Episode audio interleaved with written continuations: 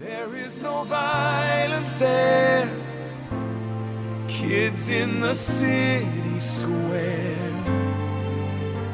can dance and laugh and play without a scene. Bill Meaker has been teaching us this week about how heaven is closer than we think. What have you got for us today, Bill? So far, we've looked at the inevitability of death and dying for us all, but we've been reminded that for someone who believes in Jesus, death is not the end. Rather, Jesus has opened the gateway to a different but much more wonderful life beyond this earthly realm.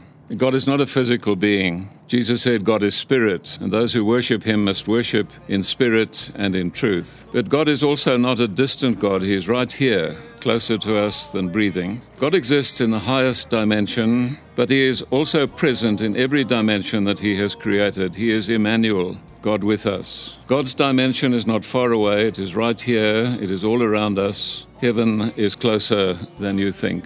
So, what will heaven be like? Heaven will be so much more glorious and wonderful than anything we've ever experienced in this life. The Bible uses earthly images like pearly gates and jewels and streets paved with gold, but it is really trying to help us understand about something that is way beyond words and way beyond description in any earthly language. Heaven's space touches our space. Heaven's dimension is not far away, it's not somewhere in outer space. It is right here, closer to us than breathing. It is the other side of now. It's just in another room, a different kind of space.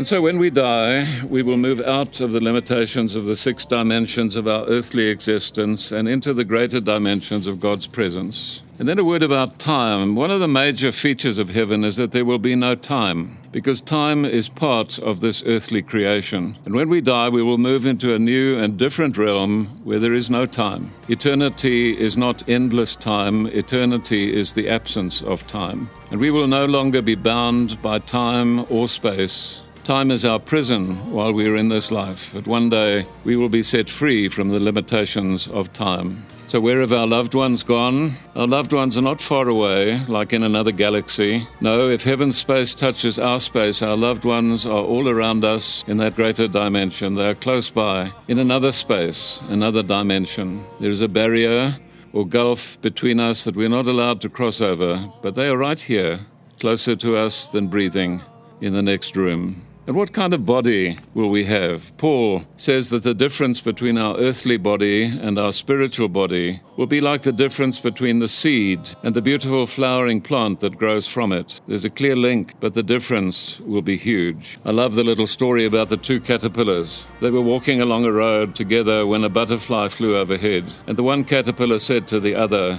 You will never get me up in one of those things.